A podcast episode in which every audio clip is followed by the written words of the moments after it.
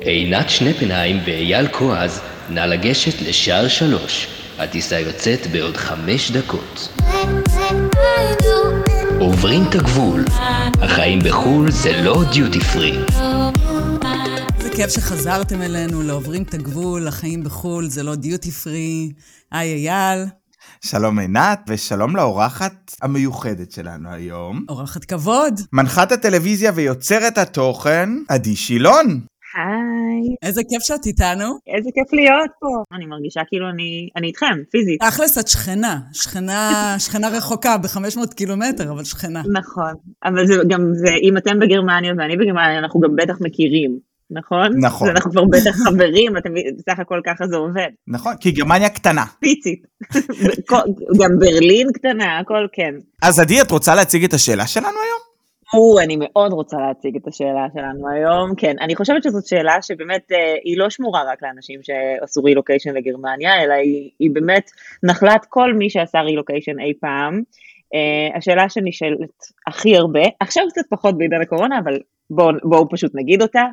אז מה את עושה כל היום? אז מה את עושה כל היום? כן, מה את עושה שם כל היום? יש נכון. כאילו, זה, זה, זה, זה בעולם המקביל הזה, ביקום הזה, שבו, שבו את נמצאת, וכאילו, שזאת, להגיד, להגיד כבר מה אני חושבת שהשאלה הזאת אומרת? כן, תגידי, תגידי. עופי על זה. זה בעצם, זו דרך נורא יפה, אז מה את עושה שם כל היום? זה בעצם, את לא עושה כלום כל היום? או את מבלה ב Primark. את עושה שופינג כל היום? את מבזבזת כסף? אגב, אני ל Primark לא נכנסת גם לא תמורת שלום. למרות שזה באמת המקום שיש בו הכי הרבה דו-קיום שראיתי בחיי, אין סיכוי, אין סיכוי.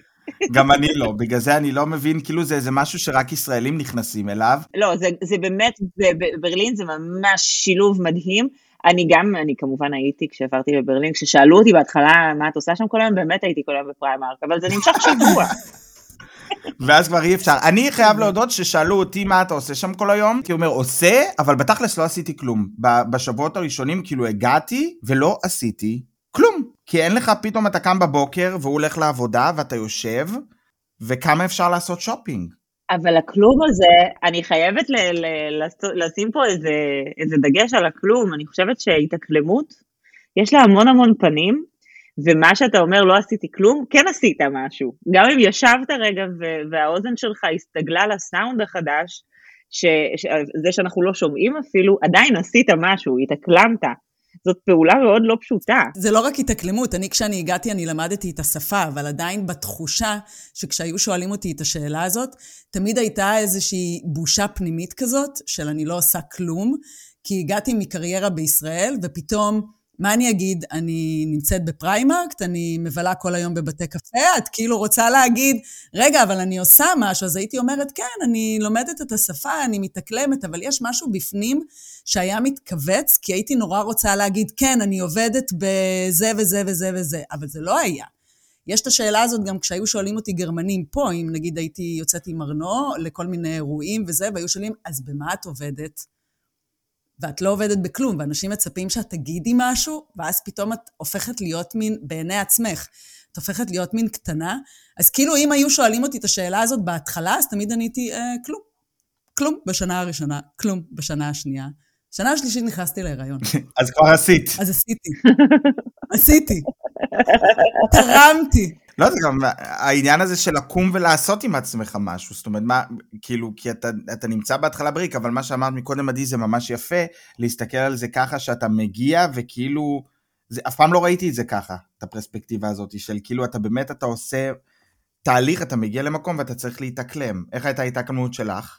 אני חושבת שאני uh, עבדתי נורא קשה. קודם כל אנחנו באים ממדינה שאנחנו נמצאים, לקח לי שנים להוריד הילוך, להבין שלא, אף אחד לא רודף אחריי, והיצר ההישרדותי שאני חיה בתוכו, הוא צריך להתעדכן, כי uh, זה לא המצב כאן. וכשהגעתי הייתי, ב, היה פער נורא גדול בין, ה, בין המציאות בחוץ, שבשעה חמש מפילים את העט ואין עם מי לדבר, לבין זה שאני כל הזמן, השעה תשע בערב, ואני עדיין צריכה להוכיח להצדיק את קיומי בעולם. אני כל הזמן הרגשתי שהאוויר שאני נושמת, אני צריכה להצדיק אותו, אחרת אני סתם בן אדם שמבזבז פה אוויר.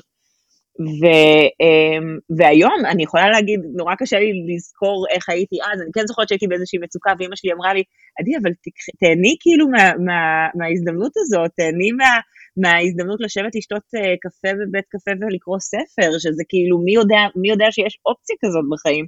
לשבת שלוש שעות לקרוא ספר בבית קפה, זה כאילו משהו שכשהייתי עושה בהתחלה, אז זה היה נראה לי אה, אה, יום חג, כאילו, ופה הם עושים את זה באמת על בסיס יומיומי. המצוקה אבל שאת מדברת עליה זה בגלל שאת השארת קריירה בישראל, והגעת בעצם לברלין, והיה לך חשש שאת מאבדת את הקריירה? אני יכולה להגיד לך שגם כשהייתי בישראל ועבדתי מסביב לשעון, הייתה לי עדיין את התחושה הזאת, שאני כל הזמן צריכה להצדיק את קיומי, שאני כל הזמן צריכה להיות בעשייה, שאי אפשר לקחת חופש, שאי אפשר לשבת רגע ולהגיד, וואי, עבדתי עכשיו ממש קשה, אבל אני עכשיו אקח שבוע כאילו כיף, לא, זה בבילט אין היה לי מאוד קשה. כשהגעתי לכאן, נדרשו עבורי אנרגיות אינסופיות להקים מעגל חברתי חדש, למצוא את עצמי, להניח לדברים שחשבתי שאני רוצה לעשות כשגרתי בארץ.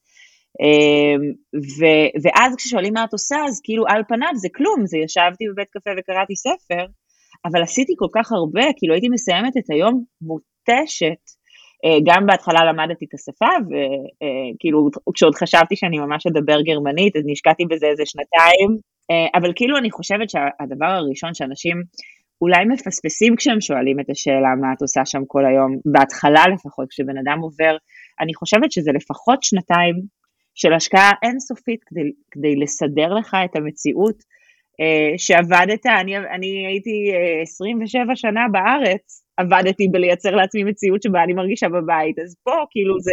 זה לבנות את עצמך מחדש במקום, במקום אחר, מכל הבחינות. נכון. זה לא רק ברבד התעסוקתי, זה גם האישי, החברתי, שפה, אה, הכל. יש בנייה מחודשת. יש עניין של זהות, כי כשאני הגעתי לכאן, אני הייתי בטוח, אני באתי מהארץ, אה, הייתי בצבא בדובר צה"ל, יצאתי, עבדתי בטלוויזיה ואמרתי, טוב, אני בא לטרוף את גרמניה וחשבתי שמחכים לי עם זרועות פתוחות. הגשתי מועמדות ב-RTL, שזה היום, אני יודע, עבדתי שם כבר, אה, מקום ענקי עם... מאות, אה, עם, עם אלפי אולי אפילו עובדים, ושלחתי קורות חיים וביקשתי מרובן שיתקשר ויראה אם הקורות חיים שלי הגיעו ולמה לא ענו לי. והגשתי את עצמי למשרות, למשרות שהיום אני מבין שזה, שזה משוגע מה שעשיתי. אבל זה עושה משהו איתך בתור בן אדם, כי אתה בא בתור עצמך, ופתאום השאלה הזאת, מה אתה עושה שם כל היום, בשבילי לפחות הייתה התנגשות עם מה אני לא יכול לעשות, כי היו המון דברים שפתאום לא יכולתי לעשות. אם אנחנו באים מהארץ שכל הזמן אומרים לנו, אתה, אתה יכול לעשות, השמיים הם הגבול, פתאום השמיים הם לא הגבול כבר, כי ה Integrationskurs, זה הקורס אינטגרציה, הוא, ה, הוא, הגב, הוא השמיים כרגע, ו, והגבול היה בשבילי לצורך העניין שהלכתי לעשות ראיון עבודה ב fucking Starbucks, ו fucking לא חזרו אליי. חצופים. וואו. הפסידו. זו התחלה של קומדיה רומנטית, אתה יודע, כאילו יוצא מ Starbucks בוכה. עשיתי שתי ראיונות עבודה ל Hard Rock Cafe. שתי ראיונות עבודה ל Hard Rock Cafe. עשיתי, אחרי זה בקריירה עשיתי ל Hard Rock Cafe. שתי ראיונות עבודה. להיות מארחת. ולא התקבלת? חזרו אליי אחרי זה, אבל כבר קיבלתי עבודה יותר שווה. ב-H&M. האמת שזה באמת יותר שווה, אני חייבת להגיד, כי זה אתה עם עצמך, אז אתה לא צריך כאילו, אין את האינטראקציה הזאת. כן, יצא לטובה, אבל כשאת, כשאת חושבת על זה, שאתה בא, אתם, אותי זה מעניין, אתם שתיכן הגעתם עם קריירה לכאן. אני הייתי עוד צעיר יחסית, ועדיין היה לי מאוד קשה. איך זה היה לכן? לי זה היה קשה מאוד um, לעזוב את הקריירה ולהגיע לפה מ-100 להיות אפס. אמ, לקח לי המון המון זמן. אחרי שילדתי את, אה, את הבת הראשונה שלי, אז uh, התחלתי... מ... אני לא יודעת אפילו איך הגעתי לרעיון הזה. התחלתי ל... לעבוד בפימו וללמד את עצמי לעבוד בפימו. וחברות שלי מאוד התלהבו ואמרו לי, וואי, איזה תמונות מדהימות את עושה, איזה תמונות מדהימות את עושה. ואמרתי, יואו, מה אני הולכת לעשות את זה? מה, אני עכשיו מעצבת בפימו? אני הרי עבדתי במשרד פרסום, הייתה לי קריירה מטורפת, כאילו, איך אני מגיעה עכשיו לעבודות פימו? ואז חברה אמרה לי, תקשיבי, את יכולה ללכת להציע את זה בחנויות בקלן. אז הלכתי, הצעתי את התמונות בחנויות בקלן, ועשיתי חמסות מפימו שלימדתי את עצמי באונליין, והחנויות בקלן התלהבו מזה בטירוף. ופתאום מתמונות לחדר שינה לבת שלי, אני הפכתי להיות מעצמת פימו. ממש מעצמת פימו. מרתה סטיוארט, התימניה הישראלית הראשונה. ממש.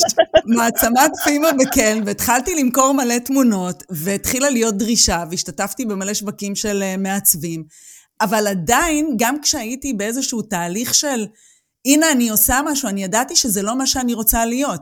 אני לא רציתי להיות מעצבת פימו, היה לי כל הזמן מין קראש עם הקריירה בישראל לעומת מה שאני עושה פה. אבל הצורך הזה של לעשות, של להוכיח, של הנה, כמו שבניתי את עצמי בישראל, אני חייבת לעשות את זה פה, זה היה מה שהניע אותי כל הזמן. אבל היה בזה משהו נורא מתסכל כששואלים את השאלה הזאת. זה כאילו אימת אותי עם הקשיים שהיו לי פה כשהגעתי, זה אימת אותי עם הכל, כי מה את עושה שם כל היום, כמו שאת אמרת לי, זה אני כאילו אמרתי לעצמי, אין לי חברים, אז אני מחפשת אותם, אני בקושי שדוברת את השפה, אני עם ילדה, אני עם בעל שמסתובב בעולם, שלא נמצא פה, אני מגדלת אותה לבד. איך אני משתלטת על השאלה הזאת? זאת שאלה שתמיד היו שואלים, אני הייתי מתחמקת ממנה. איך? תראי לנו מנובת התחמקות. את יודעת, כזה מלא דברים, אני עמוסה, יש תמיד את התשובה של אני עמוסה, והילדה, ואני צריכה לרוץ, והגן, ווואי, ומלא רופאים, ויש...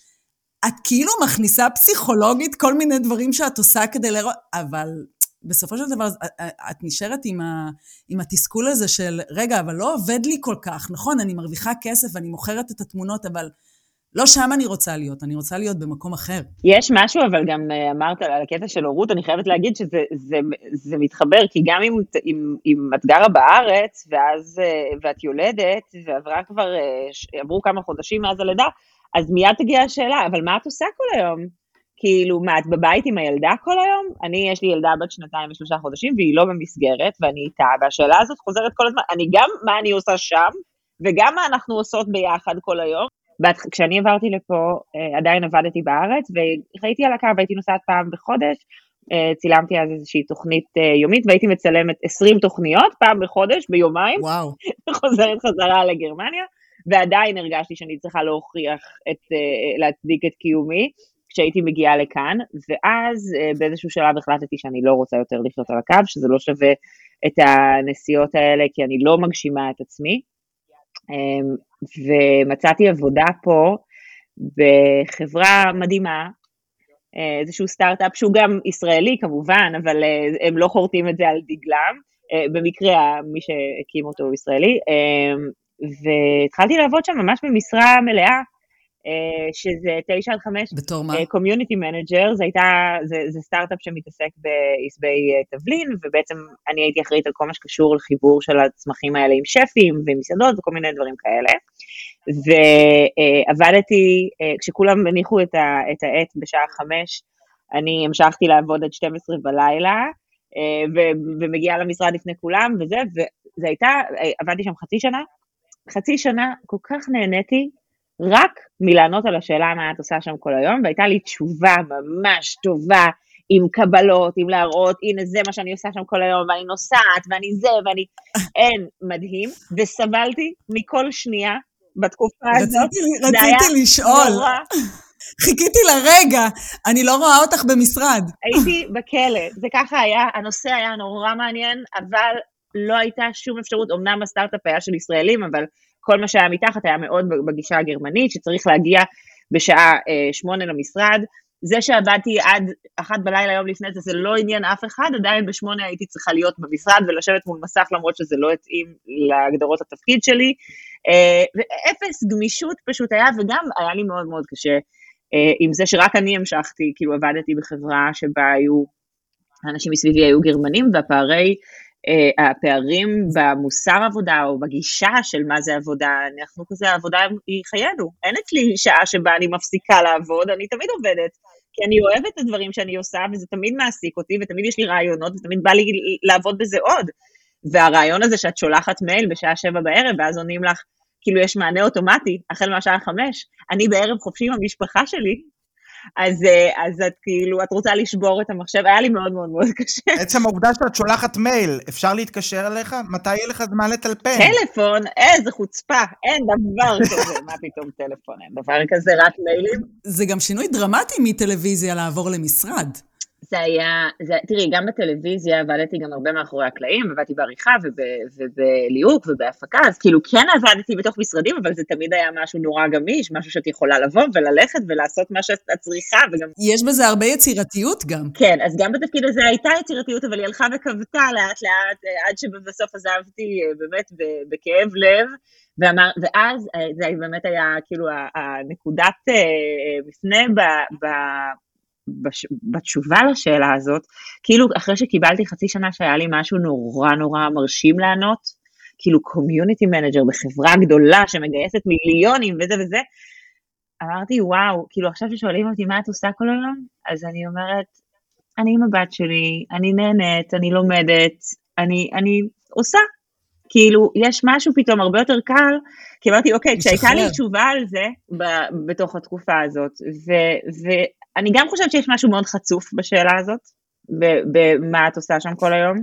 יש בזה משהו מזלזל. יש, יש משהו קצת ביקורתי וקנאה. בדיוק. לא יודעת אם קנאה, אז זהו, אני קנאה, אני אף פעם לא מסתכלת על זה ככה, אבל זה, את כנראה צודקת. כי, כי אנשים שואלים בישראל, הם שואלים מתוך החלום שלהם, כי הם רוצים גם, מפנטזים לעבור לגור בחו"ל, ואז השאלה מגיעה מ, אם אני אעבור, מה אני אעשה? אז הם נורא רוצים לשמוע שתמלאי להם את הפנטזיה. ותגידי שמדהים לך, ושטוב לך, ושאת עושה שופינג ואת מבזבזת כסף כל היום. אבל זה לא. זה המעגל הזה, כאילו רוצים לשמוע שטוב לך, אבל כששואלים אותך, זה יושב בדיוק, אני חושב שאנחנו מגיעים גם איכשהו לנושא של זהות, כי מה אתה עושה בארץ זה מי אתה. מי אתה, מה אתה עושה, מה אתה עושה ברמה המקצועית. אצלי זה היה גם ככה שתמיד שאלו, כל החברים שלי מדובר יושבים בטלוויזיה, אה, אחת מנחה בערוץ 10, אחד מנחה בערוץ 12, אה, אה, כל אחד עובד בחברה גדולה, ואתה עובד בפאקינג H&M, ועושה פרקטיקה עוד פעם. זאת אומרת, זה, זה הזהות של מי אתה, אמ, וזה אני חושב שמה שהיה לי בעייתי. לי היה קטע כזה ש... זה מביך, אבל אני אספר בכל זאת, אני הייתי הולך כאילו, הייתי מרגיש, כאילו זה שהיה לי, היה לי כל מיני חסכונות כאלה, אז הייתי הולך וקונה כאילו מה שאני רוצה, אז היה מרגיש לי כאילו שאני, שיש לי. כאילו שם הייתי מפצה על זה. וואי, זה הכי לא מביך. לא, אבל אני, עכשיו אני מגיע לקטע המביך. הבעיה היא שבגרמניה הרי יש דביט um, קאט, כאילו הכסף, מה שיש לך על הכרטיס, לא היה לי מינוס, בגלל שהייתי אוסלנדר. כן. ולעמוד באלדי, ולעשות קניות, ולקנות ולקנות, ואז הכרטיס לא עובר. עכשיו, הם לא מקבלים ויזה, זה היה בתקופה שהם לא קיבלו ויזה. אז לא יכלתי לשלם בוויזה, והכרטיס, כאילו הגעת למסגרת. אז מה עשית? התחלתי לעשות... אה, אה, תורידי, תורידי את זה. בחירתה של סופי, בחירתה של סופי, עשיתי, ואז עוד יותר, ואז אתה מבין כאילו שייסה.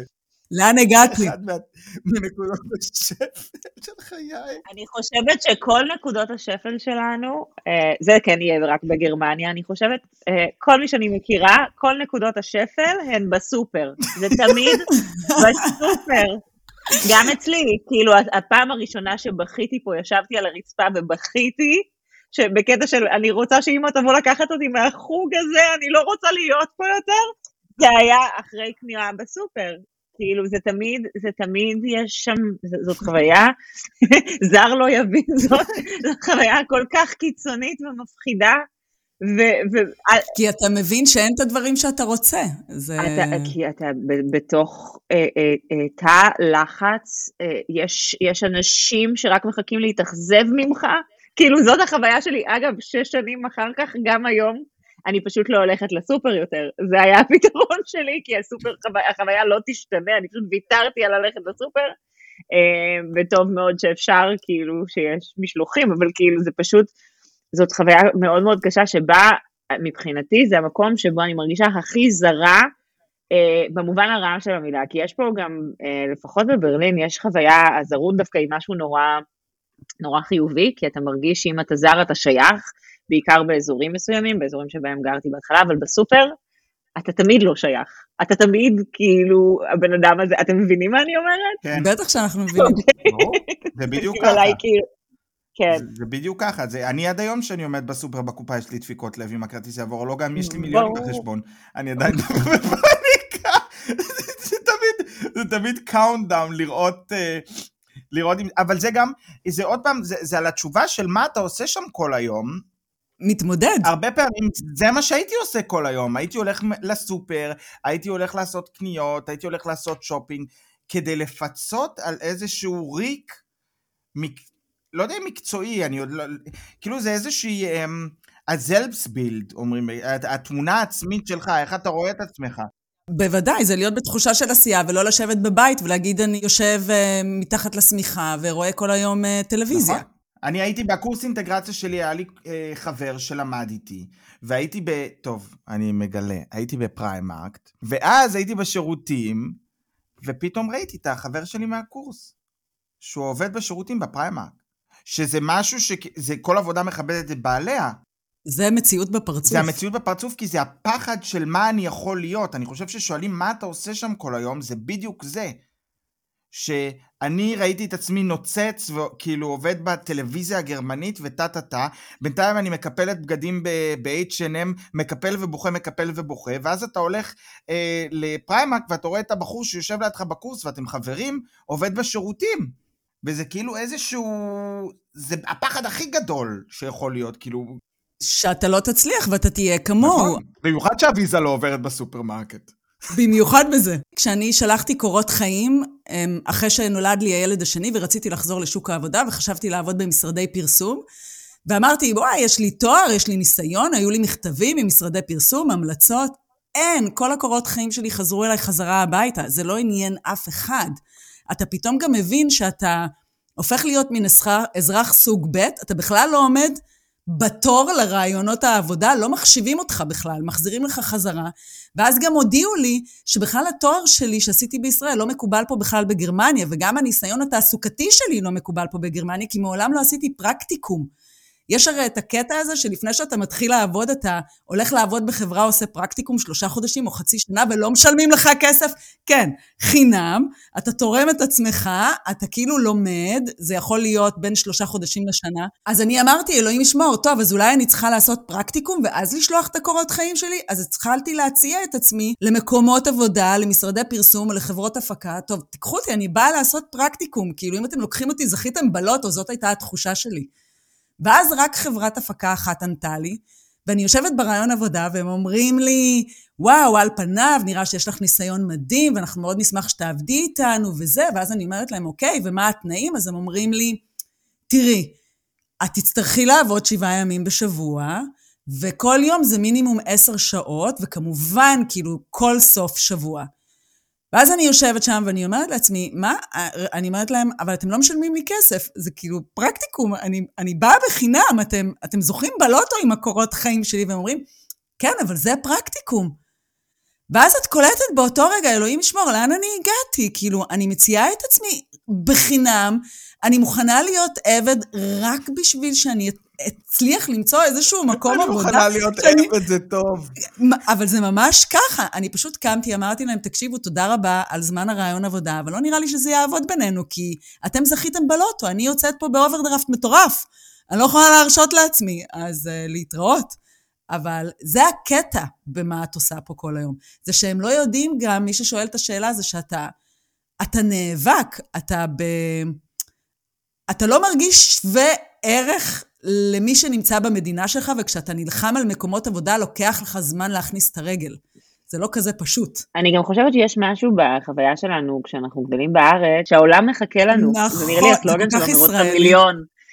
זה, יש משהו, יש תחושה, כשמישהו מצליח בארץ, אז הוא מסתובב כל כך זחוח, כי הוא משוכנע שהוא כאילו נכון. אין, זהו, אם אני רק הייתי רוצה, אם אני רק הייתי עכשיו עובר להוליווד, אני עכשיו כוכב, נכון. זה ברור, העולם מחכה לי. Uh, ו- ואני חושבת שקודם uh, כל רוב האנשים שבאמת הודיעו שהעולם מחכה להם ונסעו להוליווד, למעט uh, גל גדות ושירה האס, חזרו חזרה, אפילו לא הייתה כתבה כשהם חזרו, כי הם פשוט כאילו, העולם לא חיכה להם. אבל יש משהו שכשאתה עושה רילוקיישן ויש לך עדיין את הקול הזה של הנה אני הולך לכבוש את אירופה, ואז אתה מגיע ואף אחד לא, לא. חיכה לך פה, ולא רק שלא חיכו לך, הם לא כל כך שמחים שבאת, הם מעדיפים שתלך. אז, אז זה, זה קצת החלום ושברו, שגם זה כש, כשאתה אומר אני לא עושה כלום, אה, לא עשיתי כלום אה, כל היום, אז גם לאסוף את השברים של התנפצות החלום, גם זאת עבודה מאוד לא פשוטה. מאוד קשה. ולקום בבוקר ולהגיד, אני שוב אנסה היום, זה דורש ערימות ערימות של כוח ואנרגיה, ז, זאת משימה מאוד לא פשוטה. נכון. ואני חושבת שהדבר שהיה לי הכי קשה פה, ועד היום אני לא יכולה להגיד שהצלחתי, אבל זה באמת, זה דבר שבאמת עשיתי המון כתשובה לשאלה מה את עושה כל היום, זה לנסות ליצור חברויות אמיתיות, זה משהו שבאמת מצריך המון המון השקעה וזמן, אה, וזאת משימה מאוד מאוד מאוד לא פשוטה. היא מאוד מורכבת, לפעמים אפילו קצת בלתי אפשרית. היא קצת בלתי אפשרית, גם, גם באופן כללי אני חושבת, למרות שאני באה להגיד את זה ואני כבר כועסת על עצמי שאני אומרת את זה כי זה לא נכון. כאילו אני רוצה להגיד שאנחנו רגילים להגיד שבאמצע החיים קשה לי יותר ליצור חברויות מאשר בגילאים יותר צעירים, כי אנחנו כבר בן אדם שלם, עגול, כאילו כדי שזה יעשה את הקליק ובאמת יתאים, זאת משימה מורכבת יותר מאשר בכיתה ב'. נכון. אה, למרות שגם בכיתה ב' הייתי בן אדם עגול ושלם, אבל, אבל כאילו, ואז אני, תוך כדי שאני חושבת על זה, אני חושבת על זה שבכל ביקור, נראה לי, בשנים האחרונות שהייתי בארץ, כן הצלחתי ליצור חברויות חדשות, אז אני לא יודעת אם זה כל כך נכון, ואולי זה באמת קשור בזה ש, שאנחנו גרים, אה, קודם כל במקום שבאמת יש, אני חושבת ש... אה, בחרנו, אני לא בחרתי את זה במודע, אני לא ידעתי. גם אנחנו לא ידענו. הג- אני לא ידעתי שהפערים הם כל כך גדולים, אני גדלתי בבית אירופאי, כאילו אני הייתי בטוחה שזה אותו דבר, הייתי בטוחה שאני אבוא לפה וכל האנשים יהיו כמו סבא וסבתא שלי, ולא, זה, זה לא אותו דבר. זה 180 מעלות זה לו. מאוד אחרת, זה מאוד מאוד מאוד אחרת. וואו, אני חייבת, לספ... אני חייבת לפרוק את זה, היינו בארוחת, אה, הזמינו אותנו לארוחת בוקר, אה, לבראנץ', סוף סוף אתה מרגיש שאתה באמת, יש לך חברים ויש איזשהו מעגל חברתי וזה עושה הרגשה נורא נורא טובה, הזמינו אותנו לבראנץ'. אה, והמארחת התקשרה מהדרך, וכאילו היינו בדרך, היא אמרה, תבואו רעבים, יש המון המון המון אוכל.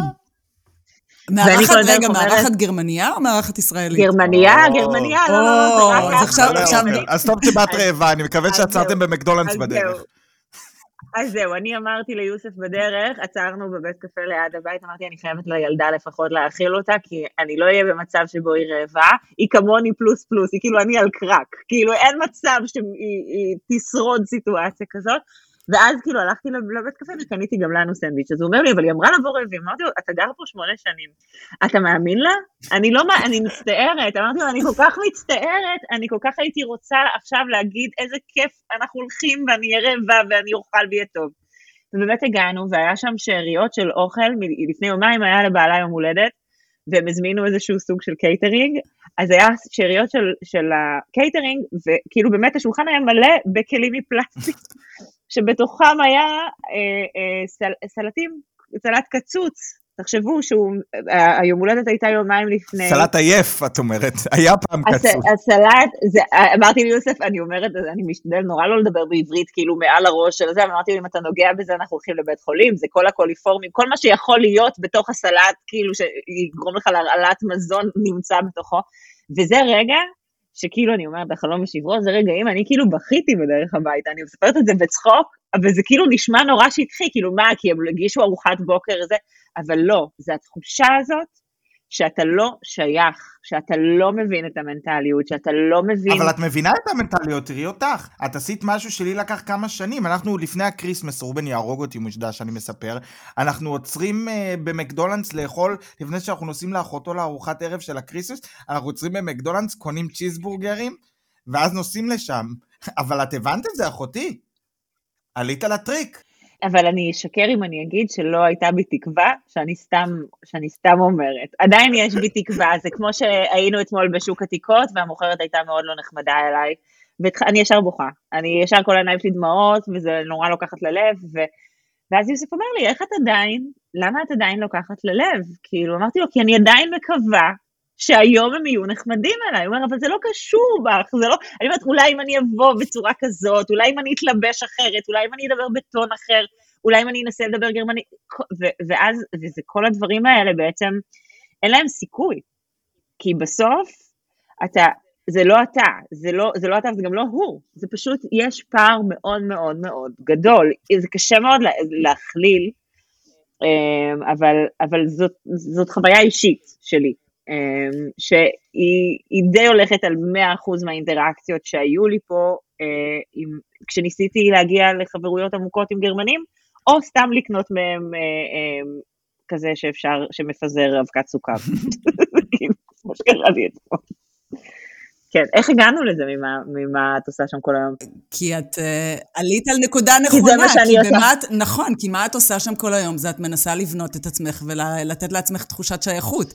שזה נכון, כן. זה מה שקורה בשנים הראשונות, זה לוקח הרבה זמן, זה לא לוקח שנה או שנתיים. אני יכולה להגיד שאני נמצאת פה 20 שנה ואני עדיין עושה את זה. עם זה שיש לי עבודה, ועם זה שיש לי קריירה, ועם זה שיש לי ילדים, עדיין אני בונה את עצמי אותו דבר, חברתית, עדיין אני בונה את עצמי מבחינת השייכות, מבחינת הזהות. זה לא מסתיים מה את עושה שם כל היום. זה כאילו מלווה אותנו כל הזמן, גם אם אנחנו מוצאים עבודה, וגם אם אנחנו מצליחים לפתח את עצמנו, וגם אם אני בסופו של דבר הבנתי, טוב, עינת, אין לך ברירה, את צריכה ללכת ללמוד בגרמנית, כי כל מה שהבאת מישראל לא יתחשב פה. אז הלכתי ולמדתי בגרמנית, אבל אנחנו כל הזמן עושים את זה. אצלי, מה אתה עושה כל היום עלה לרובן בעלי, עכשיו הוא מסיים את לימודי ההוראה. חינוך מיוחד, הוא עושה עכשיו את המבחני לשכה שלו, הרי להיות בגרמניה מורה זה כמו להיות עורך דין, הוא לומד כבר שבע שנים, ופתאום מצאתי, הגעתי לסיטואציה שבסופש, שבדרך כלל היינו ביחד, יוצאים עם חברים, מועדונים, המועדונים סגורים, הברים סגורים קורונה, והוא יושב ועובד. ו...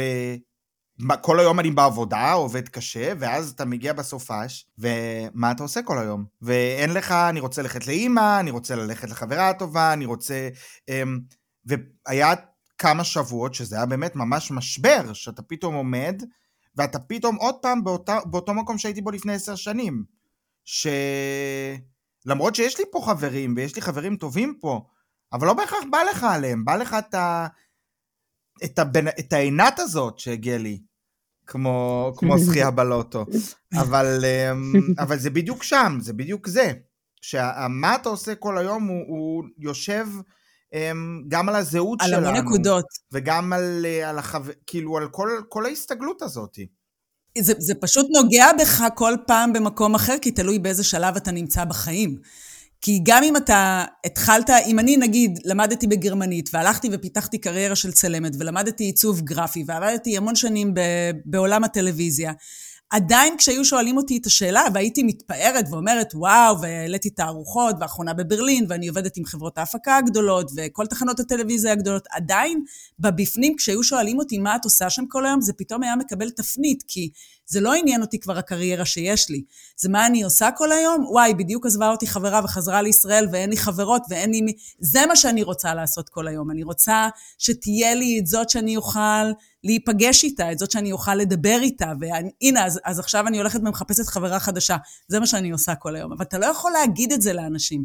זה כאילו מידע שאנחנו שומרים אותו בתוכנו, לא מדברים עליו, ואז אנחנו יושבים ומתפארים על הקריירה שאנחנו עושים. כשאנחנו חוזרים הביתה, זה לא, זה לא בדיוק מה שרצינו לענות. נכון, אני חושב שגם אנשים בארץ יש להם את זה, ששואלים אותם מה אתה עושה כל היום, וזה כאילו, יש להם טרי כזה. זה, זה בטוח. בוודאי, כי לא כולם מרוצים מהעבודה שלהם, ולא כולם מרוצים מחיי ההישרדות שלהם, וקריירה, וילדים, ומשפחה, ואין לך זמן לנשום. כן, מה... מה זה לא כולם? רוב האנשים לא מרוצים מהעבודה שלהם ומהמקום נכון. שבו הם נמצאים, גם רובם נהנים רק להתלונן על זה ולא רוצים לשנות שום דבר בהקשר, בהקשר הזה, אבל uh, אני כן רוצה להגיד משהו טוב על הגרמנים שלמדתי מהם בהקשר הזה. שאני זוכרת, אני ממש זוכרת מה לבשתי, אני זוכרת את היום שזה קרה, שפגשתי ישראלי שגר פה הרבה שנים, זה היה חורף, והוא אמר, אה, אה, הוא, היה, הוא ספר, ואז הוא אמר לי, אה, אני מחר סוגר לחודשיים. ואני כזה, מה, אתה נוסע? הוא אומר, לא, אני אהיה בחופש. אני אומר כזה, ומה תעשה? אז הוא אומר, מה שעושים בחורף, אני אעשה עוגה, זה היה הרבה לפני הקורונה. אני אעשה עוגה. אני אעשה עוגה, אני אעשה עוגה, אני אשב עם, עם החברים שלי, אני אראה טלוויזיה, אני אהיה בבית, אני אנוח. והיה משהו ברגע הזה, שקודם כל הבנתי איפה כולם, כי חורף ראשון פה אתה לא מבין איפה כולם. אתה כאילו, אוקיי, הם בבית, זה מה שהם עושים. ו, ויש משהו, אמ, אני אומרת את זה, אני עוד לא יודעת להפנים את זה עד הסוף, אבל כן יש משהו מדהים ביכולת הזאת להגיד, עכשיו אני נח, עכשיו אני אה, אופה עוגה, עכשיו אני עם המשפחה שלי, עכשיו אני לא, לא עושה דברים כדי להצדיק את קיומי, זה שאני עכשיו רק עושה את, ה, את הכלום במרכאות הזה, זה מצדיק את קיומי. שזה בסדר, שזה מותר. נכון? שזה מדהים. כן. הגיעה הקורונה מאז השיחה הזאת, ובעצם כולנו למדנו, אני חושבת, אה, שזה בסדר להגיד, אני עכשיו בבית. אה, כן, אני, אני עכשיו בבית עם המשפחה שלי, אני רואה נטפליקס, זה מה שאני עושה עכשיו. מה אתה עושה, מה את עושה שם כל היום? עלתה סדרה חדשה של שון דרן. בדיוק. נטפליקס זה מה שאני עושה שם כל היום. אה, וזה ממש לגיטימי לענות, כאילו, זה הפך להיות משהו. וגם זה שבעצם כולנו הגענו למצב שאנחנו יכולים לעבוד בלי, בלי לצאת מהמיטה. אז זה גם נתן איזשהו אה, רובד נוסף, אני חושבת, אה, כשאומרים לי מה את עושה שם כל היום, אז זה כאילו, אני חושבת, אני יושבת בבית וחושבת מה עוד לעשות, אבל זה כאילו, אה, אני חושבת שהתשובה לשאלה הזאת נורא נורא התפתחה לכיוונים ממש טובים ולא מתנצלים אה, בזכות הקורונה, אה, אבל הגרמנים ידעו את זה קודם. הם ידעו קודם את, ה, את היופי בזה. את היופי בלא לעשות, בלא לעשות. לא לנהל חיי הישרדות. ולהגיד אני עכשיו לא. כן, כן. אני עכשיו נע. נכון, זה, זה משהו כן. שלנו בתור ישראלים אין, וזה משהו שהרבה מבקרים, ואולי צריך להעיר באמת ולהגיד, חברים, האמת שלא לעשות כלום, זה גם לעשות. לא לעשות כלום זה אומר לעשות בשביל עצמי, כי מנוחה בלא לעשות כלום זה בעצם להקשיב לי, לגוף שלי, לרצונות שלי, למה עושה לי טוב, למחשבות שלי. גם אם זה לשבת שעות ולשמוע ציוץ סיפורים ולשתות קפה, זה עדיין אתה עושה טוב לעצמך. וזה מה שאנשים לא מבינים, שיש בזה משהו אסור, יש בזה... מה? ישבת ולקחת כמה שעות חופשיות? איך את עושה את זה? כאילו... זה בסדר, זה מותר, מותר לנו לעשות את זה, מותר להגיד, יאללה, אני נוסעת, אני לוקחת עכשיו חופש, כמו שאני עושה השבוע. הודעתי לכולם ביי, אני נוסעת לשבוע. שלום, כן, אני נוסעת. איזה כיף. אבל מה את עושה שם כל היום? זה, כאילו חשבתי, לא, מה, אני צריכה להיות עם הילדים, אני צריכה לעבוד, אני צריכה להיות אשתו של... אבל תספרי לאן את נוסעת, גברת. אני החלטתי שאני נוסעת שבוע לישראל. לבד. אני מקנא. עדי, את מקנאה גם, אני מקנא. עדי, הרגתי אותך. אני כל א', מקנאה ברמות, ברמות, ברמות. כל מי שנוסע לארץ, אני מה זה מקנאה בו. אני כל כך רוצה אוכל טעים ואנשים שידברו. איך אנחנו חוזרים אבל בסוף חזרה למה את עושה כל היום? אני חוזרת לישראל. וואי, וואי, לא, אבל ברור. אבל זה כל כך הצחיק אותי, כי אני ראיתי אותך, אבל אני נוסעת לשבוע, אז ראיתי אותך יושבת באיים הקנריים עם איזה משהו, איזה משקה וזה, ואז כאילו בסוף כזה את נוסעת לישראל. האמת, אין יעד חופשה. יותר טוב מישראל בעולם. נכון, בעולם. חופשה אולטימטיבית. כן. יש. בה הכל. יש בה משפחה, חברים, קפה, אוכל טוב, ים, שמש, מזג אוויר מושלם. יש הכל, ואת יכולה לעשות מה שבא לך כל היום. את יכולה גם... אם את נוסעת וגם... לבד. לבד. רק אם את נוסעת לבד. אני נוסעת זה, לבד. כן, כן. לבד לבד. עינת והעיר הגדולה. ממש. וואי, ממש. אז עדי, מה את עושה שם כל היום היום? Uh, וואו, היום אני ממש מרגישה שאני יוצרת כל היום, אני כותבת, אני, uh, דווקא האופציה שקיבלנו למנוחה מגרמניה ומהקורונה ביחד, uh, הביאה אותי למקום uh, שמאוד נעים לי בו. את יוצרת תוכן מדהים באינסטגרם, אני עוקבת תודה רבה. טוב, שגומר גם, גומר, גומר ומגרב, וגורם כל הזמן להתקפי רעב. לא, היא שוברת לי דיאטות הגברת, אני לא יכול, אני מסתכל לה בסטורי, מסתכל לה בזה, ואז אני הולך לאכול. אנחנו צריכים לנסוע לברלין לבקר אותך. אתם צריכים. אמ, אז אה, באמת, קודם כל יצירת תוכן באינסטגרם זה דבר, אה, זה גם מקור פרנסה וזה גם אה, אמ, עבודה שצורכת המון המון המון שעות. לא רק יצירת התוכן, כמו זה שאני באמת עונה לכל מי שכותב הודעה. אז אני משקיעה רק בזה, זה, זה ארבע שעות ביום. אני עובדת בזה.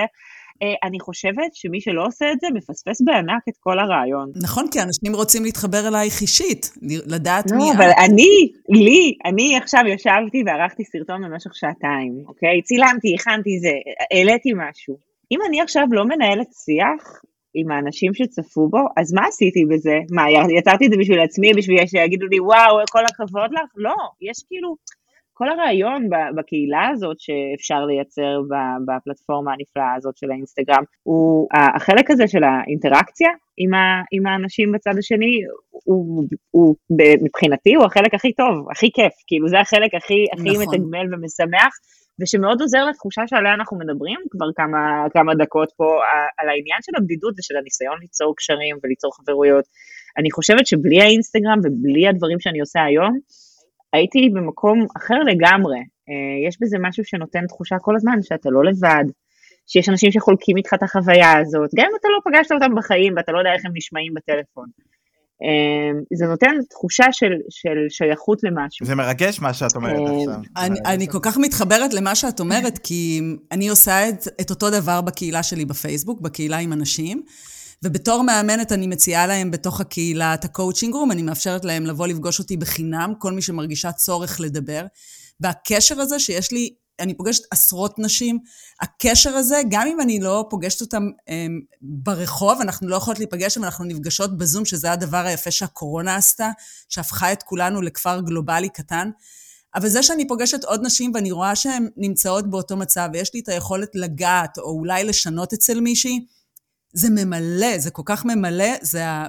מה, אם זה יושב על מה את עושה שם כל היום, אז כן, אז אני יושבת ואני מדברת עם נשים, ואני עוזרת, אני עוזרת להם, אני נוגעת בהם, בדיוק כמו שאת נוגעת בכל מי שעוקבת אחרייך ומגיבה לפוסטים שלך, והסרטים הנפלאים שאת מעלה, הם נוגעים בה באותה נקודה, באותו רגע. את אפילו לא יודעת לפעמים את השינויים שאת עושה אצל אנשים מתשובה קטנה שאת עונה.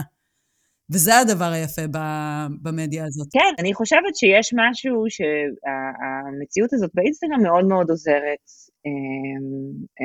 לחוות את זה ביחד, התחושה הזאת שאת לא לבד, אומרים צרת רבים וזה, זה כאילו, זה, אני חושבת שזה פחות מצרת רבים, באמת החוויה שאת לא לבד. כל פעם יש לי איזו מחשבה בראש, ואז אני כותבת אותה ואני מקבלת כל כך הרבה תגובות שאומרות את אותו דבר, ואני עד לפני חמש דקות הייתי בטוחה שזה רק אני השתגעתי, איבדתי את זה סופית, ואז יש מאות תגובות שאומרות שהם מרגישים בדיוק אותו דבר, אז אני אומרת, אוקיי, לא, אם לא היה לי את הפלטפורמה הזאת, לא היה לי איך לדעת. נכון. וגם כתבתי ספר שיוצא עוד מעט. איזה ספר? ספר, ספר זיכרונות, עם אוכל כמובן, כי אי אפשר בלי אוכל. אי אפשר בלי אוכל. כן, האמת שזה ספר ש, שבזכות הרילוקיישן שלי באמת באמת קרה, כי התחלתי לכתוב אותו לפני המון שנים, uh, וכל פעם חזרתי אליו קצת ברגעים שאמרתי, הנה, עכשיו אין לי תשובה לשאלה מה את עושה כל היום, אז אני אשב ואני אכתוב סוף סוף. נכון. אני כותבת ספר, אגב, משפט שאי אפשר להגיד, עד שהספר לא יגיע לדפוס, לא העזתי להוציא מהפה שלי את זה שזה קורה בכלל, כי כשאתה עונה, כותב ספר, זה נשמע כל כך כאילו... אני סופרת. לא יודעת, אני כותבת ספר. אני צריך להציג אותך, הסופרת. הסופרת מאחת הטלוויזיה ויוצרת אותו? החל מעוד חודש, אחרי ספר אחד אתה כבר סופר? כן, אנחנו צריכים להזמין אותך שוב, רק כדי שנוכל להציג אותך כסופרת. מחבר את הספר.